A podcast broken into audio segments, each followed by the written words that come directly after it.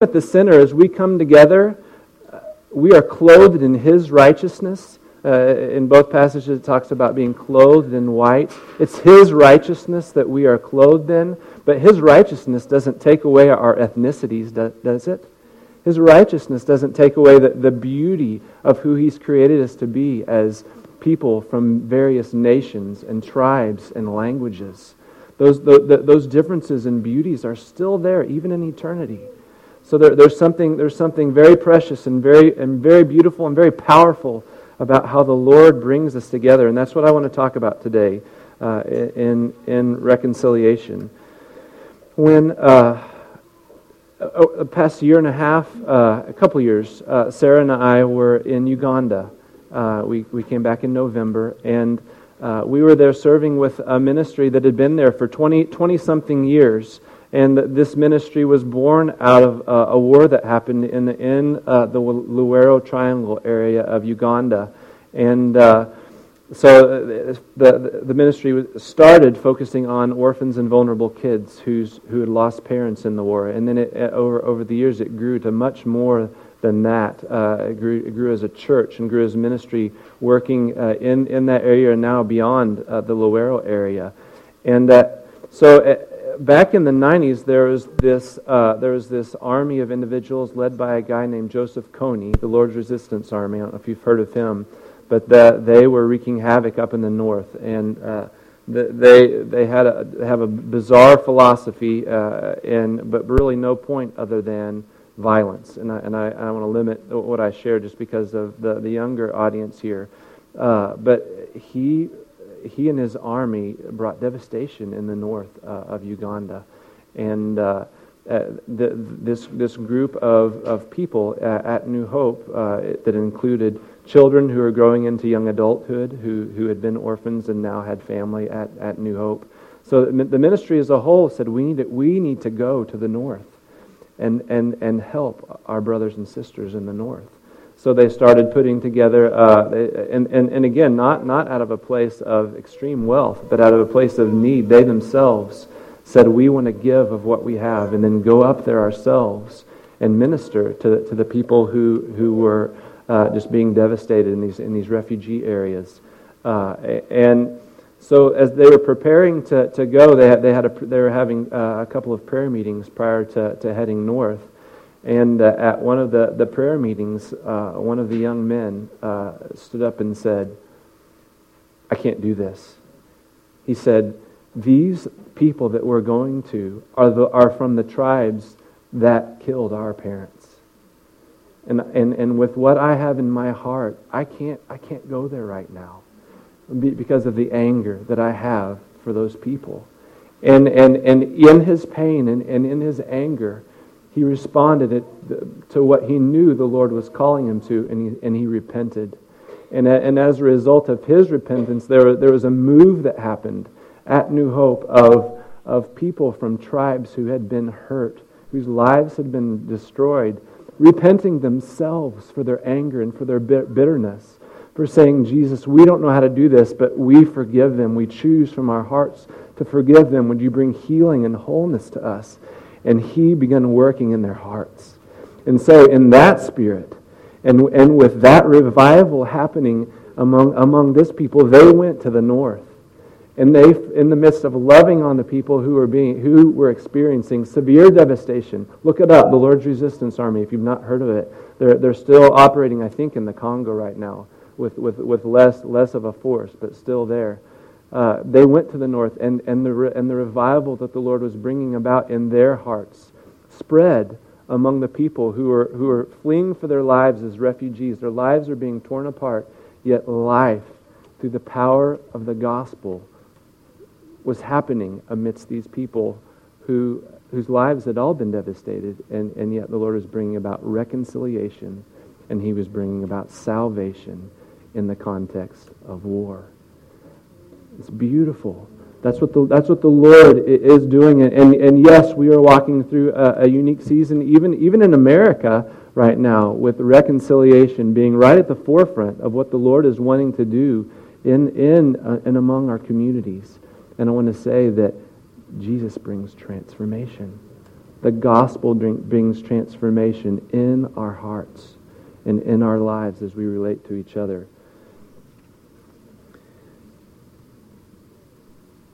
God created us. God created Adam and Eve. He created man and woman for relationship.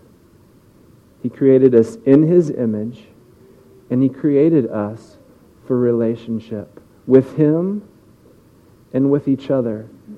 And, and, and when we see sin entering into the world in Genesis 3, there is, there is a, a, a barrier, a break in relationship. There's a barrier in relationship to the Lord because He is holy, He is pure, He is wholly righteous. And because of, because of man's choice to rebel against God, to, to choose to go our own way, there's, there's barrier in relationship. But there's also barrier in relationship on a horizontal level uh, between man. And, we see that, we see that, the fruit of that uh, in Cain and Abel's relationship, right? Where, where Cain, out of jealousy and out of the hardness of his heart and, and, and uh, in relationship to the Lord, but because we see his offerings not being received uh, by the Lord, but then also we see that, that, that jealousy and that, and that anger, that bitterness as he kills his brother, uh, Abel. And, and, and, from then on, we see, we see this building of barriers, of, of division in man. And, uh, one thing I want to say, uh, going back to God creating us in his image, in reality, there is one race. And, and, I, and, I know, and I know in the context of, of talking about racism, I, I totally follow that and I don't have any problem with that. But I just want to say again that there is one race, and, and God made man and woman in his image. And, and, and there, are, there are different expressions of God in the way that he's created us. Uh, yet there's, we are one. We are one. And, and, so when you, when, when you talk about this race or that race or this race over here, in some ways I feel like that is, that is a result of our sin because in reality we, uh, we, we've all been created in the image of God and we are equally loved and equally valuable in his eyes. So at the tower sorry. At the, at the Tower of Babel, we see, we see a, a, a, a culture of people where ethnically and uh, language wise, there's no division yet. We don't see division happening. Relation, relationship, we know division is happening because, because of, uh, of sin, but, but culturally, we don't see any division. And, and they decide, hey, we're going to build this tower. And why, why did they say that they want to build this tower? Does anybody remember that from that pa- passage? What, what's, the, what's the point of, of building that tower? Building a tower to heaven. And if we, if we can do this, we're going to make a name for ourselves. Make a name for who? Make a name for ourselves. We're going we're to make a name for ourselves in this. And, and, and I think this is super, super important because where man is at the center, where, where, where we have put ourselves at the, at the center of defining what is good and wanting to be, wanting to receive glory and wanting to receive approval and wanting the right to say what is right and what is wrong, when we put ourselves at the middle, uh, a couple of things happen. We, we dishonor God, uh, and, and again, relationship was broken with, with, within Him. But, it, but in the context of, of us rebelling against God and putting ourselves at the center of, of life, uh, there's also a division in relationship. And I know I'm repeating myself, but I really want to, I really want to hit this hard. And what happens? There, there is a very distinct division that happens, and God is a part of that. Uh, he confuses their languages, uh, and, and, and, the, and there's a major dispersion of, of people at that point from, from that center in, uh, where they're building the tower. And I believe that that is, that is a, an evidence, an expression of what happens when people rebel against God, uh, that relationships are torn apart and people are divided uh, because of that.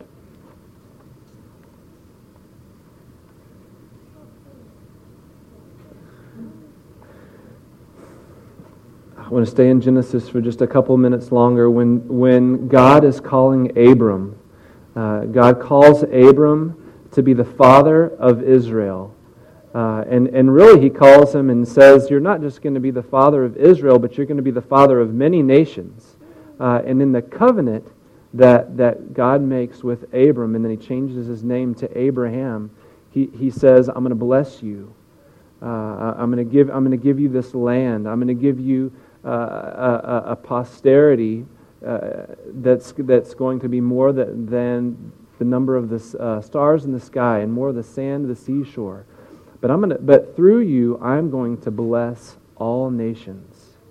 The Lord had a plan, even as He's calling uh, Abraham uh, and, and, and calling Israel to Himself to be an expression to the nations of who He is he, he is declaring his love for the world and saying that, that Jesus, who is the, the fruition, the culmination of this blessing to all peoples, in Jesus, the world is going to be reconciled not just to him, but to each other. And, and, and something that's very, very unique about uh, Israel as they journey as they journey through their uh, relationship with the Lord. It's a very up and down journey. They're, they they continually rebel against Him. But something that's very unique about uh, God's covenant with Israel, that's very distinct from all the other nations that that that are around them, is that the fact that that all men are created in God's image, and that all men are equally valuable before God puts all men on the same, on, on, on equal footing. And whereas the nations that surrounded Israel, and, and, Israel didn't live this out like the Lord wanted them to, right? But this was God's intention. But the, the, the nations uh, surrounding Israel, their, their, their whole paradigms of, of tribes and nations were built to establish superiority, to, uh, to establish elite lines uh, of, of leadership so that those in power could oppress and exploit those who aren't in power.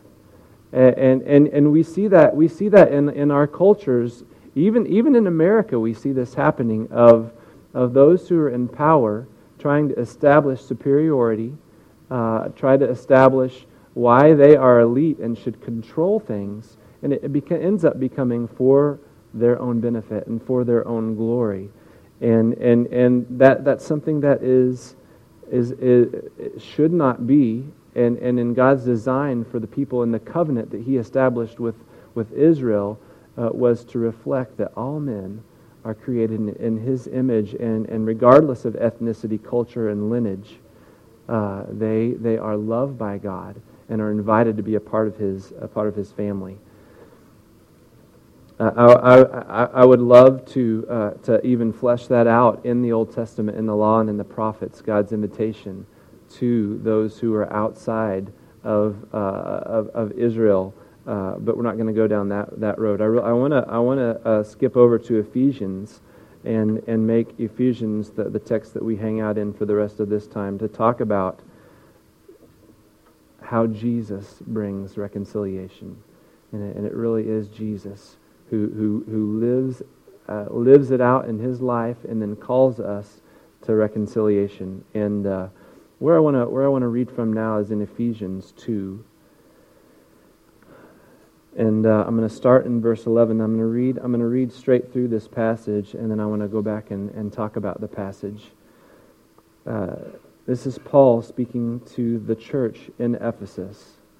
Uh, and and in, this, in this context, he's talking about Jews and Gentiles, how Jews were, were, were called by God to be an expression of who he was to the nations. Uh, and, and how, as, as Jesus ushered in his kingdom, that, that dividing wall between, between Jews and Gentiles is, is broken down. And, and I, want, I want you to see the impact that this has on relationships. Uh, Paul says, Therefore, remember that at one time you Gentiles in the flesh, called the uncircumcision, there's a, there's a, a, a parenthesis there, or I mean a quotation mark there, by what is called the circumcision, which is made in the flesh by hands. Remember that you were at that time separated from Christ, alienated from the commonwealth of Israel, and strangers to the covenant of promise, having no hope and without God in the world. But now, in Christ Jesus, you who were once far off have been brought near by the blood of Christ. For he himself is our peace, who has made us both flesh the dividing wall of hostility, by abolishing the law of commandments expressed in ordinances, that he might create in himself one new man in the place of two, so making peace, and might reconcile us both to God in one body through the cross thereby killing the hostility. And he came and preached peace to you who were far off and peace to those who were near. For through him we both have ex- ac- access Spirit to the Father. So then you who are no longer strangers and aliens, but you are fellow citizens with the saints and members of the household of God, built on the foundation of the apostles and prophets, Christ Jesus himself being the cornerstone in whom the whole structure, being joined together, grows into a holy temple in the Lord. In him you are also being built together into a dwelling place for God by the Spirit. Amen. So I want to go back and, and walk through this uh, verse by verse a little bit. Paul says, Remember that one time you were Gentiles in the flesh called the uncircumcision. And, and, and, and despite God's intention, uh, there, there was a huge gap that the religious elite had created in Judaism of, of pushing away, saying, uh, You guys, you unclean Gentile dogs don't belong here. We're, we are, we're, we're a special people, we're a special group. And, uh, and even, even among Jews, you need, you need to live exactly according to these specific interpretations of the law in order for you to be accepted by God. And Jesus was very adamant about rebuking the Pharisees in the way that they were putting a yoke of the law on men that was not intended by God. But Paul is saying Jesus has, is, has, has and is melting away this division of us and them. And he says, and, look at how, how does he describe uh, our state apart from Christ? He says we're alienated, which means estranged, estranged or excluded. He said we're strangers, having no hope and without God in the world. And in reality, it doesn't matter whether you're a Jew or a Gentile. Apart from Christ, this is who you are. Uh, you, are alienated. You're, you're, we're, we're strangers even to each other. We have no hope, and, and, and apart from Christ, there, we're without God in the world. But, but and, and this is verse 13, but now in Christ Jesus, you who were once far off have been brought near by the blood of Christ. And it says that, that Jesus is our peace. Uh, peace, peace, peace isn't, isn't something to be sought after, but peace is a person, uh, and it's the person of Christ. And, uh, and, and man, there, there are so many, there are so many, uh, so many calls right now in, in, uh, in the world for peace, for reconciliation. And there are many who are, who are advocating for peace. Uh, for reconciliation, restoration of relationship and, uh, and, and beautiful things are, are being done by people who don't know the Lord. But the, but the, the, the crux of this and the, and the hard uh, part of this, that, that, and when I say hard, it, it is the only way, and that is peace comes through Jesus, in the person of Jesus. And, and man, that is, his, that is his call to us to be peacemakers uh, of allowing as we lay down our lives and even experience even experience trials even experience persecution as we lay down our lives for him but to be peacemakers in, in as we enter in to these conflicts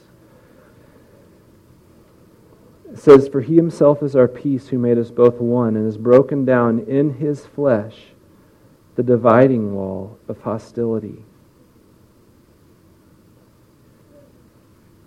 it says that, that he brings about reconciliation through his broken body.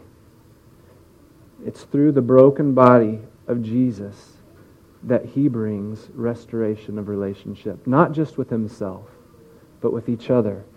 And it is, it is through his shed blood that he brings peace.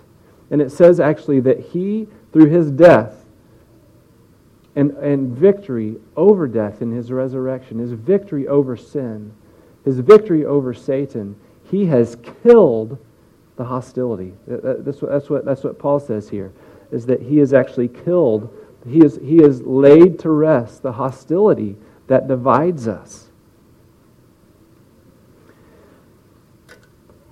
And something that I think we, we uh, as part of it is, I feel like, a Western mentality, but part of it, I think, is just a modern world uh, and the pursuit of, of wealth, the pursuit of comfort uh, around the world, that we have become very individualistic in our thinking. And, and I think in some ways, this, this individualistic uh, pursuit of life is also uh, affecting the way that we interpret the gospel and, and specifically in this area, in the area of justification, of, of, of God making our relationship right with Him, we stop there and we say, wow, God, God has reconciled me to Himself.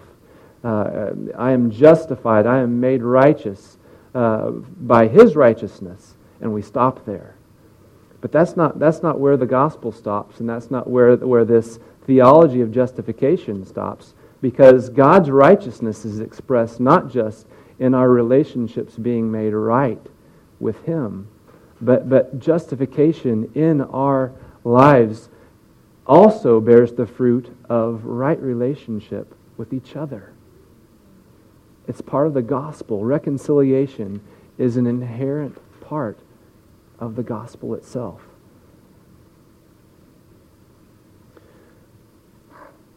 when the man came to Jesus and said, What's the greatest commandment? Jesus says, Well, what do you think? And, and, how, and how does the man respond? Love the Lord your God. And love your neighbor as yourself. Loving, loving our neighbor, being reconciled to our neighbor is a part of the gospel.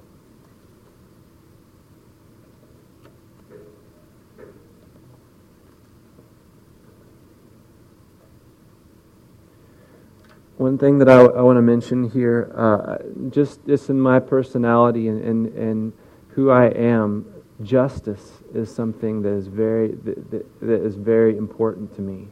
And you want to get me riled up, then you, then you tell me about some injustice that's happening uh, in my community or, or, in the world. And, I, and, I, and I'm, I'm a fairly calm person, but I, but I do get riled up by injustice.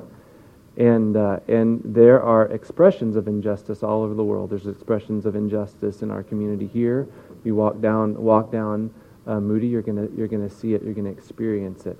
You're gonna, you're gonna, you're gonna feel it, uh, and it's happening around the world. And especially in the in the area of racial division, there's there is an outworking of justice that happens in and through government, right? God, God, God has created uh, government. He even says, submit to, to, to the governments over you because I've put them in place to uphold what is right. And yeah, governments don't always do that, but there is, there is a place for justice being, being sought after uh, in, in the political realm. But it can't be the only place that this happens. If, uh, if, if we, as God's people, want to be a part of reconciliation, of, of dividing walls being broken down, we, it has to begin in our hearts. And I'm not saying don't be involved politically at all. I'm not saying that. I'm saying that it has to happen in our hearts. It has to happen in our hearts. It has to happen in our homes uh, as God's people. And it will bleed out into our communities. The communities will see it our communities will see it, and they will, they will be in awe of what they see, and they will want to be a part of it. And it's not something that's going to be perfect. It's not going to be, it's not going to be clean. It's not always going to be pretty. But, but, but there, is, there is going to be the fragrance of Christ amongst us when we are pursuing reconciliation in our, in our relationships.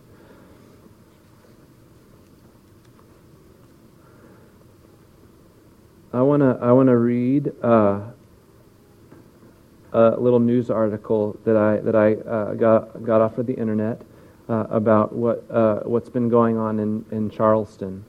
And uh, uh, yeah, I, I want to read it. it says, that the title of the article is "Christian Forgiveness is Transforming the South."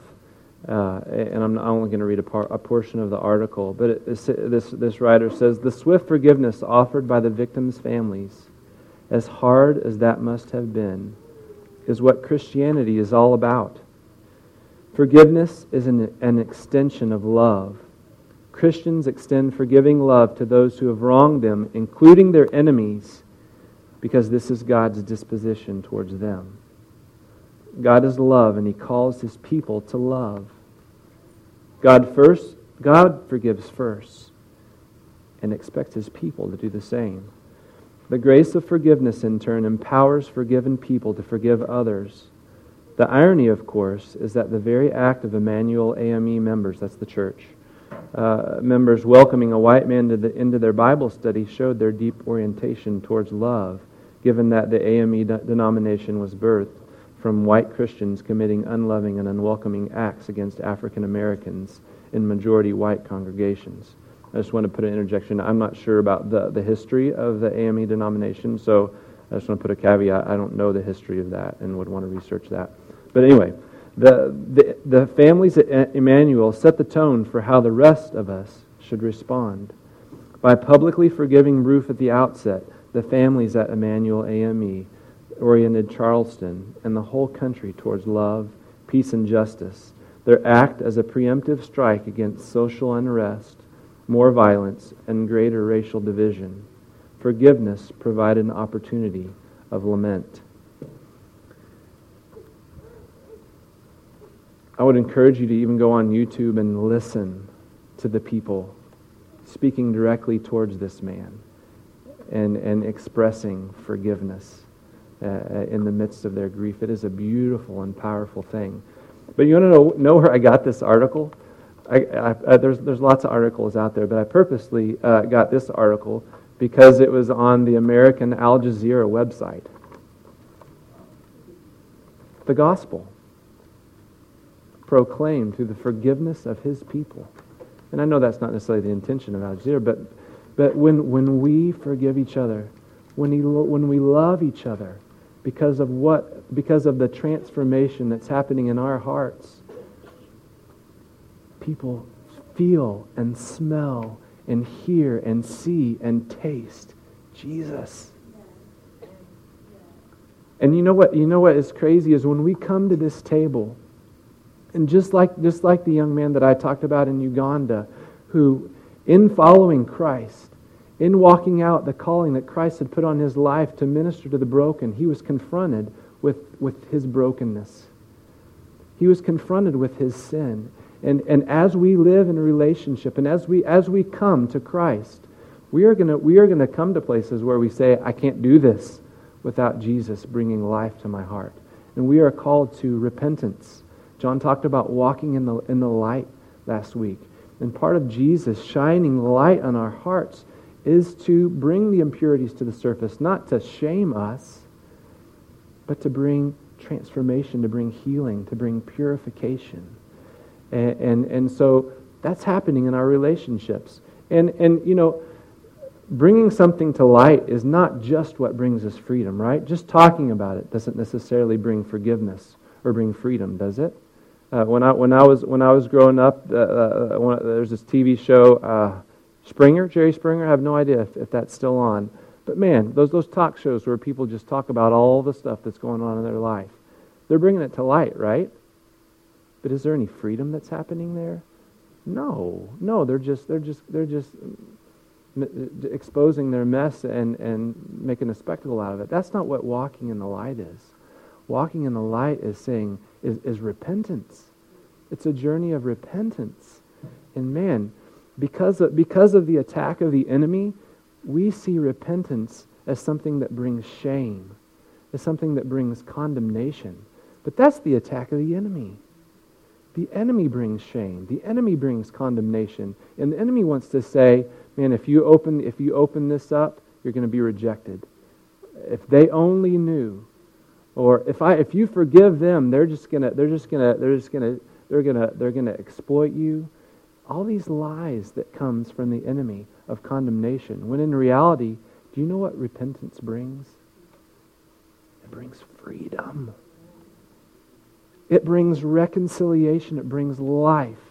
It brings transformation. And so I just want to say, as God's calling us to reconciliation, He's calling us to repentance. But, but, but that journey of, of repentance and relationship is going to bring life in our, in our hearts and in, and in our relationships with each other. So, so I, I believe the Lord is saying, don't be afraid. Don't be afraid of walking in the light. And don't even be afraid of conflict. I grew, I grew up in a family that was very conflict averse. And, and coming into marriage, I had no idea how to deal with conf- healthy, uh, conflict in a healthy way. But you know what? Dealing with a conflict in a healthy way, with Jesus at the center, it brings more intimacy. It brings, it brings deeper relationship. The Lord is calling us to deeper relationship, not just with Himself, but with each other. So I want to I want to I want to uh, begin inviting you to re, to respond here, uh, and we're going to respond in a, in a couple of ways. Uh, and the band can come on down and, and start playing. Uh, we're gonna we're gonna uh, share in communion together here in a bit. Uh, but before we do, I want to invite you to do something, and, and that is spend a few minutes opening up your heart to the Holy Spirit, asking God, "Will you search me?" And will you bring to, bring to my mind, bring to the surface areas of my heart that are barriers to relationship? And this could be, this could be barrier, any, any kind of relationship. It could be marriage. It could be roommates. It could be with your, your children, with your parents. Uh, it can be cr- across tribes, across ethnicities, uh, across socioeconomic gaps. Uh, the, I believe the Lord wants to, wants to start a journey of reconciliation that, that affects families, uh, that, that, that affects this family as a whole, and will ultimately affect our community. So as we, as we ask the Lord to, to, to bring to light these places where, where there may be barriers in our relationship, I want to encourage you to respond in repentance uh, ask for Him to reveal bitterness, to reveal anger or bitterness, uh, uh, resentment that you have towards a person or a group of people. Uh, and, and, and then also, if He brings an area of hurt, of wounding up in your life, know that He is calling you to forgive. And forgiveness is a journey that He wants to walk with you it's a journey that He's calling you by faith to step out in and say, Yes, I'm going to choose to forgive. Then I'm going to walk that forgiveness out with the Lord, uh, receiving His mercy. So repentance in areas that you need to repent, forgiveness in areas where the Lord is calling you to forgive. And then lastly, relationship takes time. It takes energy and it takes resources. Uh, and one place that we didn't have time to look that I wanted to look was in Acts. The, the Holy Spirit is poured out on the church in Acts. Oh, in a day, 3,000 people come to the Lord from all tribes, tongues, and nations uh, uh, who are all in uh, Jerusalem to, to worship. And the fruit of that is people are meeting together daily in each other's homes. They're meeting together daily in the, synagogue, in the synagogues, in the temple. And all of a sudden, the whole orientation of their priorities have been changed because of what the Lord is doing in, the, in their lives. And there's time for relationship. And so, and so in, in, in this area of reconciliation, I want you to ask the Lord, how can I pursue relationship with those that you've put in my life? And what do I need to change in order to have time to spend with the people who are around me, my neighbors, the body of Christ where I worship, my colleagues. Uh, because it's when we create space and time that we're, we are going to, to come, and come, hit these walls where reconciliation is needed and then begin to experience God's grace as we love each other, as we repent towards each other. Does that make sense? Okay, so Lord, we give you this time, and Lord, we open our hearts to you as your people and ask, Holy Spirit, that you would bring conviction. And again, you do it in a gentle way, and you bring these things to light uh, to bring healing, to bring forgiveness, not to condemn us.